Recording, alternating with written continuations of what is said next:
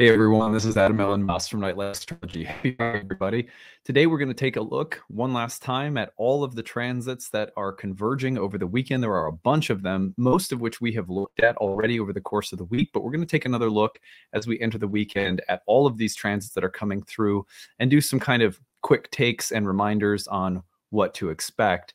Um, I'll emphasize some of the underlying themes. I'm going to draw a few tarot cards to help us understand some of the transits, but this will be a little bit more freewheeling I decided today to make only a very loose set of talking points so that we can just kind of see what comes forth, especially when I draw a few cards. So, uh, a bunch of transits coming through. We have Venus moving into a trine with Jupiter over the weekend, Mercury going into a conjunction with Mars over the weekend, Venus going into a sextile with Saturn over the weekend, the Sun going through a square with Pluto over the weekend, or excuse me, the Sun going through a square with Jupiter over the weekend.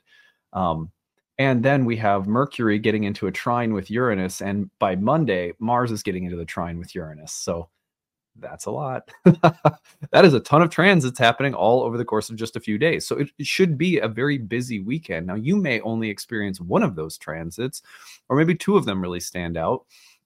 Uh, they're all active. So we're going to refresh on the archetypal symbolism of each of those transits and then try to draw some of the themes together as we did earlier at the start of the week when we looked at all of them. So, anyway, that's our agenda for today. Before we get into it, don't forget to like and subscribe. When you press the like button, it takes two seconds and it really helps the channel to grow. Uh, we super appreciate it when you guys do that. You can find a transcript of today's talk or any of my daily talks on the website, nightlightastrology.com. Uh, when you're over there, be sure to check out uh, all of our courses that started this month, especially the masterclass series on the fixed stars, the year three class in counseling astrology. You only need to be enrolled in year one in my programs to join the counseling program. Uh, so if you're already a year one student, feel free to jump in on that. Or if you're planning on taking year one in June, you could also jump in on that. Uh, masterclass series on the fixed stars just began, and then our moon circle, roots and spheres, uh, which is meeting before new and full moons. Not too late to jump in on that either. So if you're as you're looking at those and you may find that uh, you need a little help, need-based tuition is open for all of those if you need it. So any questions, email us info at nightlightastrology.com. Alrighty, uh, let's put the chart up on the screen and let's point out the transits that are coming. So I have today pulled up and I just want to show you what's happening. First of all, notice that Venus is going to trine Jupiter. When does that trine come through exactly? It comes through Sunday into Monday. Sunday into Monday. So we have the 28th into the 29th of January. That transit you will be feeling over the weekend. Let's go back to Friday here. And let's notice that Mercury and Mars are coming together in a conjunction. When will you feel that? You will notice that Saturday, tomorrow morning, January 27th. And then it has a few days where it's fading. Let's go back again. What about what about Venus hitting the sextile to Saturn? While, by the way, there is mutual reception between the two. Venus is in Saturn's sign, Saturn is in Venus's exaltation and bound. Nice reception between Venus and Saturn. What do we see? We see Venus moving through the sextile uh, between Friday and Sunday, the 26th to the 28th. Everything. it's all happening. And what about the sun squaring Jupiter? Here you can see this is Friday, January 26th. Move it ahead by a day, and you get the square having completed itself. So between the 26th and 27th, the sun will also square Jupiter. It's powerful series of transits, right? Um, what am I missing? Yeah. So then, what about the uh, Uranus, or excuse me, Mercury getting into a trine with Uranus. That is happening on the 28th, between the 28th Sunday and the 29th Monday. We have Mercury trining Uranus. And then shortly after, we will have uh, by Tuesday, by Monday to Tuesday, Mars will trine. So you can see it is just a, a really powerful series of aspects that are all forming over the course of several days. So, what we want to do is take some time to explore each of those and um, just kind of in review, right? So, first of all, remember remember that so much of this has to do with Venus, and let me point this out. We have Jupiter in Venus's sign and Venus's bound, uh, while Uranus is also in Venus's sign uh, and in Jupiter's bound. So we're connecting. It's like a little connect the dots game. That's a lot of emphasis on Venus. We have Saturn in Venus's exaltation and Venus's bound. Uh, we also have the Sun as it squares Jupiter moving into Venus's bound. Uh, so it's in Saturn's sign, but it's moving into Venus's bound. Uh, and then we have um, both Mercury and Mars conjoining in Venus's bound. And then we have Venus herself moving into the trine with Jupiter. So, and remember, Jupiter's just recently turned direct. So, the underlying theme that we talked about all week long was that all of these transits are sort of serving Venus. They have to sort of conform to Venus's desires, uh, Venus's limitations, uh, Venus's shadows, Venus's um, visions and dreams. And so, the underlying, the current of Venus, what are we doing for art, for beauty, for love, for friendship, for sexuality and relationships? There's so much that's being built, shaped, reshaped, developed for the sake of something Venusian. And that could be something bodily, that could be something romantic, it could be an ideal, beautiful image that you have in your mind. A lot of earthiness, which means that things are trying to structurally shape and be shaped and reshaped. So, a lot of actual tangible stuff that can come out of these um, aspects, especially given that Venus likes sensual embodiment and that Earth signs uh, follow suit. It, you know, in um, ancient astrology, me just make sure I'm like before I talk on my butt. Yeah, so there's um, there was a system of triplicity rulerships. And did you know that Venus was also the ruler of all of the Earth signs in a daytime chart? I was like just making sure it wasn't nighttime, but it was the moon that's nighttime in Earth. So Venus has a, a, in Venus is exalted and in and in her rulership, of course, in uh, Taurus. So we have uh, an affinity between Venus and the sensual realm of Earth. And Capricorn, remember, one of the things we said about Capricorn recently is that one of the things that motivates Capricorn, I'm just going to turn this off so I can see you guys. Hi. So, one of the things that uh, motivates Capricorn is the desire to escape or move from base conditions to uh, conditions of um, achievement but the achievement can be is often Manilius described this. We used a quote from the Roman uh, astrologer Manilius earlier this week, where it said, you know, the sort of earlier part of Capricorn, if you want to think about it in terms of degrees or even just developmentally, has to do like a goat that can escape is an escape artist that can escape its pen or climb up a mountain. That Capricorn has within it the desire to scale from a lowly condition to a higher one, but oftentimes at least initially, that higher vision is in terms of material gratification, wealth, uh, power, beauty, sensual gratification. And there's nothing, I'm not trying to condemn those things, but then there's this kind of upper echelon that Capricorn points us to as a sign that was also called the gateway of the gods. And it points us to the escape from the material world altogether, going to the top of the mountain from a, a lower condition.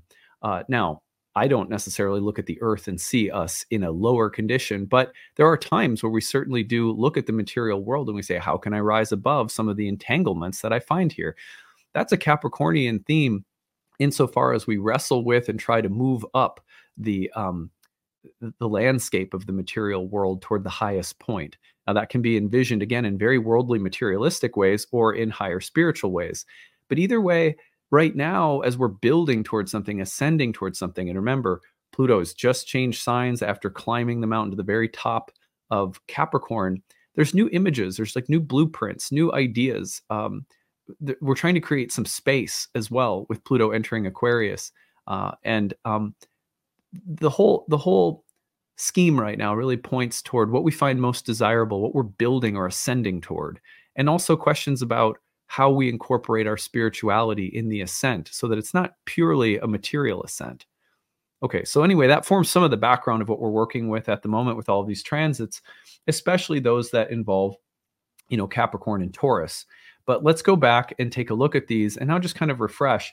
So Venus is in the trine to Jupiter. It's productive, it's earthy, it's sensual. It wants to build and develop something with an eye for Venusian interest. Okay, so that's very, uh, you know, very basic. we have Mercury and Mars conjoining in Capricorn. It's analytical. Remember, I did this talk this week on uh, words, five things to think about with respect to words, language, and communication with Mercury and Mars. There's a huge emphasis right now on the analytical, the executive, the judging, the building, the planning, the problem solving, the scheming, the mapping, um, the executing of strong intentions and earthly, practical, incremental building plans. So there's a nice kind of combination. Those two planets are coming together, by the way, on the fixed star Vega, which is um, a star that's associated with Mercury and Venus, kind of has a craftsman, artisan uh, flavor to it. Uh, pretty auspicious for things like business and and wealth and uh, you know building or developing material goods or services, crafts and skills. It's an interesting fixed star that's in the mix there. I, I can't help but let you guys uh, know, by the way, that one of the reasons you might see me incorporating fixed stars more, uh, decans more, uh, minor dignities more is because I am someone who very incrementally, by the way, builds new things into my practices. Uh, I like to give myself many years of understanding basic things before I add additional things. And about the past year of my practice, I felt ready to start slowly incorporating uh, uh some of the other tools tools of ancient astrology, which include things like decans, bound rulers, fixed stars, etc. Which is why I'm teaching them my first uh, masterclass on the fixed stars because they've become more a part of my practice in the past year. Anyway, I just say that in case some of some of you have been asking why I'm including some of these details, and that's why they've it's always been a part of the plan to include them. It's just sometimes uh, these details take a while before you feel ready to incorporate them publicly. It's like i I spend a lot of time in the lab in my client practice utilizing things before I start using them, um, like on YouTube or in my classrooms. Anyway, uh, so the other thing that's happening is Venus and Saturn are coming together, Earth and water. Well, this suggests that whatever we're building is being refined and shaped by a kind of emotional wisdom and maturity, a mystical, romantical yearning, uh, a bit of melancholy, and also a, a sign of emotional, something that we have to be careful and tactful emotionally with. It's not just build what you want, build something beautiful, ascend new plans and a map, and let's just, you know, put shovel to earth and build what we want to build. There's also, with Venus and Saturn, the connection has a kind of melancholic wisdom it's like, what are the right boundaries that need to be set? What are my yeses and nos? How do I handle this in a way that is emotionally considerate of other people in my life, that includes the thoughts and feelings of others, that's sensitive to the larger environment in which I'm building something? What is the larger purpose for what I'm doing, not just my own, but a collective concern, a compassion, or an empathy that connects me to uh, more than myself. Th- these tend to be the concerns of Saturn, who's co present with Neptune and Pisces. So, really nice connection there between these two, but it also grants a kind of depth. There's like a grandmother in the room overseeing what we're building, you could say. And I like that energy a lot. Um, I want to, um, what I would like to do is I'm going to, oh, whoops, no, never mind. I'm not even close. I was going to draw some tarot cards. I'm going to do that in a minute. I have more transits. Uh, so um, we also have the sun squaring Jupiter. Uh, this is fantastic when it comes to that similar energy to sun and, and Pluto conjoining in Aquarius when they first entered. The sun has a new blueprint. You know, it has, it's excited because it's come off the conjunction with Pluto in uh, Aquarius and Aquarius is like the starry celestial blueprint. However, the ideas, the blueprint that is coming forth from Pluto is also about creating spaciousness, creating depth. There's a, an intense need for depth and space in which to create. You know, um, Ashley recently went to um, Virginia's uh, school, like elementary school, and she did an art class. They, she like presented they have like a space for parents to come in and present on a cool topic. And ashley went in and talked about the year that she spent studying abroad in australia where one of the things that she ended up learning quite a bit about not like um, yeah she learned quite a bit about in a university setting and also just kind of culturally was um, the aboriginal dream time. And this was something that made a huge impact on her as a young girl studying abroad for a year in australia and anyway, so she brought in some examples of artwork that she had picked up in Australia. Um, eh, that like like I, I guess it was a- Aboriginal artwork. And it, for, forgive me if it's um, if I'm saying anything incorrectly or if, if there's some way that I phrase something that's insensitive. Um, I always try to be careful of that when talking about Indigenous peoples or culture that I don't you know that I'm not personally a part of. But anyway, so she brought in talked about her study abroad trip and brought in uh, these pieces of art that that she that had made a big impact on her, right? And um, and then the kids got to like look at the artwork and um, talk about like what they liked about it and stuff. And then I think they did an exercise where they tried to mimic like what they saw in the artwork. You know, like let me try to do. And I think the, the anyway, the point was one of the things that she had learned was that there was an emphasis for this this kind of uh, access to the dream time that focused on um, there was a use of dots like uh, and I'm, i might be messing this up but there was like a use of dots. And but it was very important that she she learned this when she was there that that there was a, a lot of attention paid to the way that the dots uh, actually were it wasn't so much about the dots but it was about the space that the dots illuminated. And um, there's there's an emphasis on the the space between things anyway, this was a thing that had left a lasting impression on her as a young student learning about, I guess, uh, Aboriginal artwork or or what have you in Australia. So anyway, she was telling them about this, and and Ashley could tell you more about the exact details because she presented this, not me. but anyway, it was the thing that I thought was really impactful, and that I go, oh wow, that's a lot like Pluto and Aquarius, is that Pluto in Aquarius emphasizes the possibilities or potential uh, that can come forth of, of beautiful ideas, artwork, etc., when we um, pay attention to the kinds of spaces that we're creating, not just what we fill a space with, uh, but also the kind of cr- space we create so that something can come forth from space. You can't have something beautiful in spirit or dream or image or myth or metaphor or poetry come forth unless you create space for something to come forth from. Aquarius loves space. Um, Pluto loves the the kind of via negativa, the the negative space from which something deep can come up and show itself, which is why we often associate it with the unconscious in psychology. But it's also like literal create space and amazing creative things will show forth through the space you create. It's like creating some kind of wormhole for things to come up through.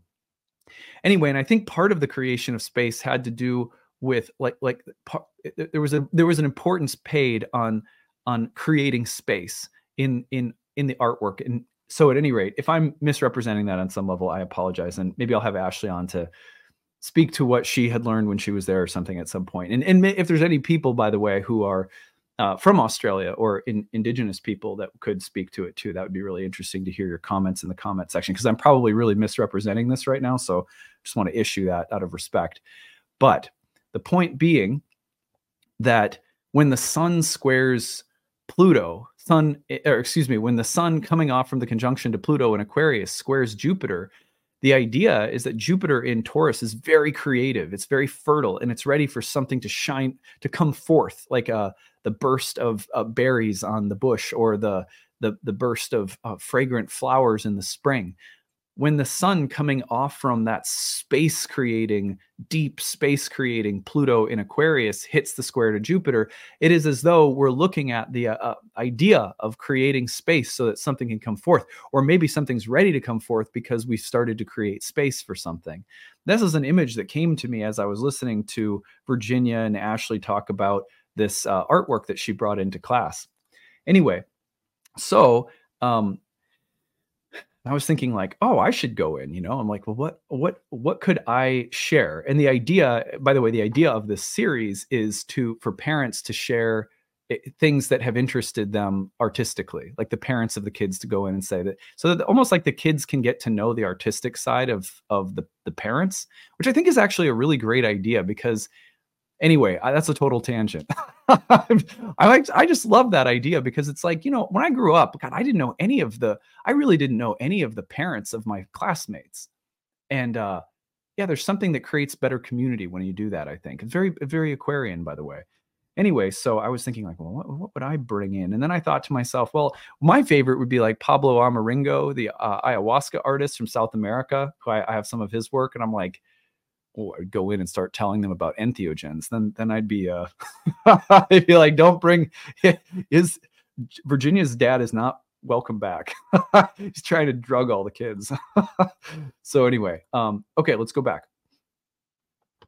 So um, this is fascinating because we have the um, after we go through the sun square to Jupiter, I think about the space and the ideal images and the space needed to, to allow the ideal images to sort of come forth into form. And there's a nice connection between the two. Jupiter and the sun together can also be sort of like pompous and arrogant and grandiose and overstated. And so you want to watch watch out maybe a little bit for like people with authority complexes and all that kind of stuff. But anyway, um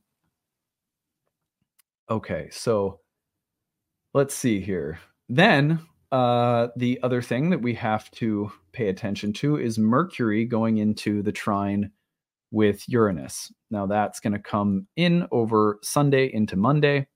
Uh, and that transit is also very much about ideas springing forth. This is where you get the combination of executive and analytical thinking and problem solving, but now you're you're adding some real um, like a like lightning in a bottle. You're you're capturing something that is um, really it, it's a dazzling uh, dazzling ideas where you're, you're, sort of struck by those beams or flashes of insight uh, intellectual brilliance and um, and thinking outside the box and inventiveness and originality of mind and speech. Also be careful you can pop off with mars mercury trining uranus there's a tendency to like you know i don't know sudden outbursts of words you know violent or erratic thoughts and speech and stuff like that. This actually, this combination of Mercury, Mars, and Uranus, I wouldn't be surprised to see something sort of erratic uh, in the news that that really captures this, like you know, someone um, becoming fanatical and, and sort of crazy. Uh, that that is a possibility, but the trine between these these energies for most of us should appear as like quick, fast, executive, uh, original thinking that frees up space, that liberates, that disentangles, uh, nice qualities there. Anyway, so what I want to do now is just draw a few cards to help us synthesize some of these transits and let the cards sort of speak to the transits at hand. And uh, I'm just going to draw a few cards and just let them kind of mingle together and uh, see what comes up. All right.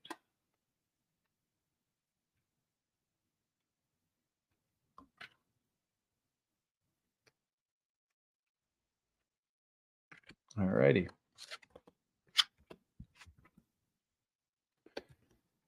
Ooh, I like these. These are these are interesting. And then I'm going to draw one more. Yeah, okay. So I like that one of the okay, so I'm going to turn this off right now. So I just drew some cards with the intention of the cards helping us understand the confluence of these transits all happening at once. The first two cards I drew were the Ace of Pentacles and then the two of pentacles. And you can see in these cards the actually the ace of pentacles is i think probably the one that i'm like oh of course right? You know this one makes the most sense. Ace of pentacles really has to do with the you know the start of something new like a, a new beginning and the the building and developing of something new that has material or maybe financial um, uh, there, there's an intention behind it to build or grow something materially or financially. You often see that pentacles are earth, so you know this this idea of the start of something or the building of something or a new idea, a new plan that has the potential to be prosperous in the future kind of comes as a new idea is forming. That's this this one makes a lot of sense to me. The ace is sort of like, yeah, that's exactly with all the earth going on. But then the two of pentacles is interesting because the two is really about balancing or or juggling things. You can see he's on one foot. The waves and ships are rolling on the waves up and down. He's balancing or juggling the two uh, coins in the infinity symbol. He's sort of off balance. So I also like this as you know there there might be a kind of juggling act or decisions we have to make or um, you know a, a choice between two things or having to manage a few like kind of like having a few irons in the fire at once and also maybe maybe um, some need to uh, there's a crossroads of some kind and the juggling of different priorities and desires a kind of multimodal uh, management of assets and resources as you're just initially starting to develop things and build things. So i like these two cards very earthy and, and really kind of showing us the the busyness of the moment that we're in and the the kind of managing of different priorities as we build something new. So i like those a lot and then the next two cards that I drew are major, they happen to be major arcana cards. The one is strength. This makes a ton of sense to me as we're just coming off the full moon in uh, in, in Leo uh, somewhat recently, right? So if we if we go back to uh, Friday, Friday at the at uh, today, where we have the full the full moon just coming out of the full moon in Leo, and the full moon in Leo at the early degree, you might remember I talked about in connection to Jupiter, and also the development of um, wealth and beauty and opulence and what we take pride in. Talked about it as a kind of queenly um, full moon. I like this because this to me suggests that what we're there's a lot of power and desire behind what we're building right now. And there could be some need to tame some hungry or lustful or like uh, kind of kind of um, uh, you know a part of ourselves that is um, that, that is maybe like the the egotistical desiring or materialistic part that that needs to be tamed a little bit in the process. There's a lot of excitement in the air for for building something that's very desirable or connecting with things that we're very excited about. There's also some need to maybe tame the ego or tame the desire body in the process. And then the last card I pulled is the Wheel of Fortune. And to me, this suggests that we're reaching a really important turning point within a cycle that has some history behind it. Uh, whatever the Wheel of Fortune card comes up, I always think to myself, okay, well, we're in the midst of a decisive turning point within a cycle that we're we've been in for a while, or we might be ready to uh, complete uh, an important portion of a cycle or great work or something. And then once we've we've sort of completed this portion, we're ready for something new. Or we could see a reversal in circumstance that something that's been going one way suddenly turns and it's ready to go in a different way. Um, I also think about this. Remember, you, see the the the de- the depictions of the fixed signs. You got Aquarius, Taurus, Leo, and Scorpio uh, on the the fixed signs in the corners of the card, and uh, Scorpio obviously being represented here by the phoenix. But you have um, this other idea, which is that there's there's real mystery in the way that karma works and in the way that the cycles of fortune turn and return. So we've been here before. We've crossed this way before. We're returning to a similar point in the spiral. And uh, there's some history behind what's happening. And so when I see these together, I say, we're getting a chance to do something the right way, to get something right, to correct some in some way where maybe the ego has crossed over before and transgressed. Um, and then I again I go back to these and just notice that the earthiness of what we're building and the prospects for the future of what we're building are really um, promising with those cards.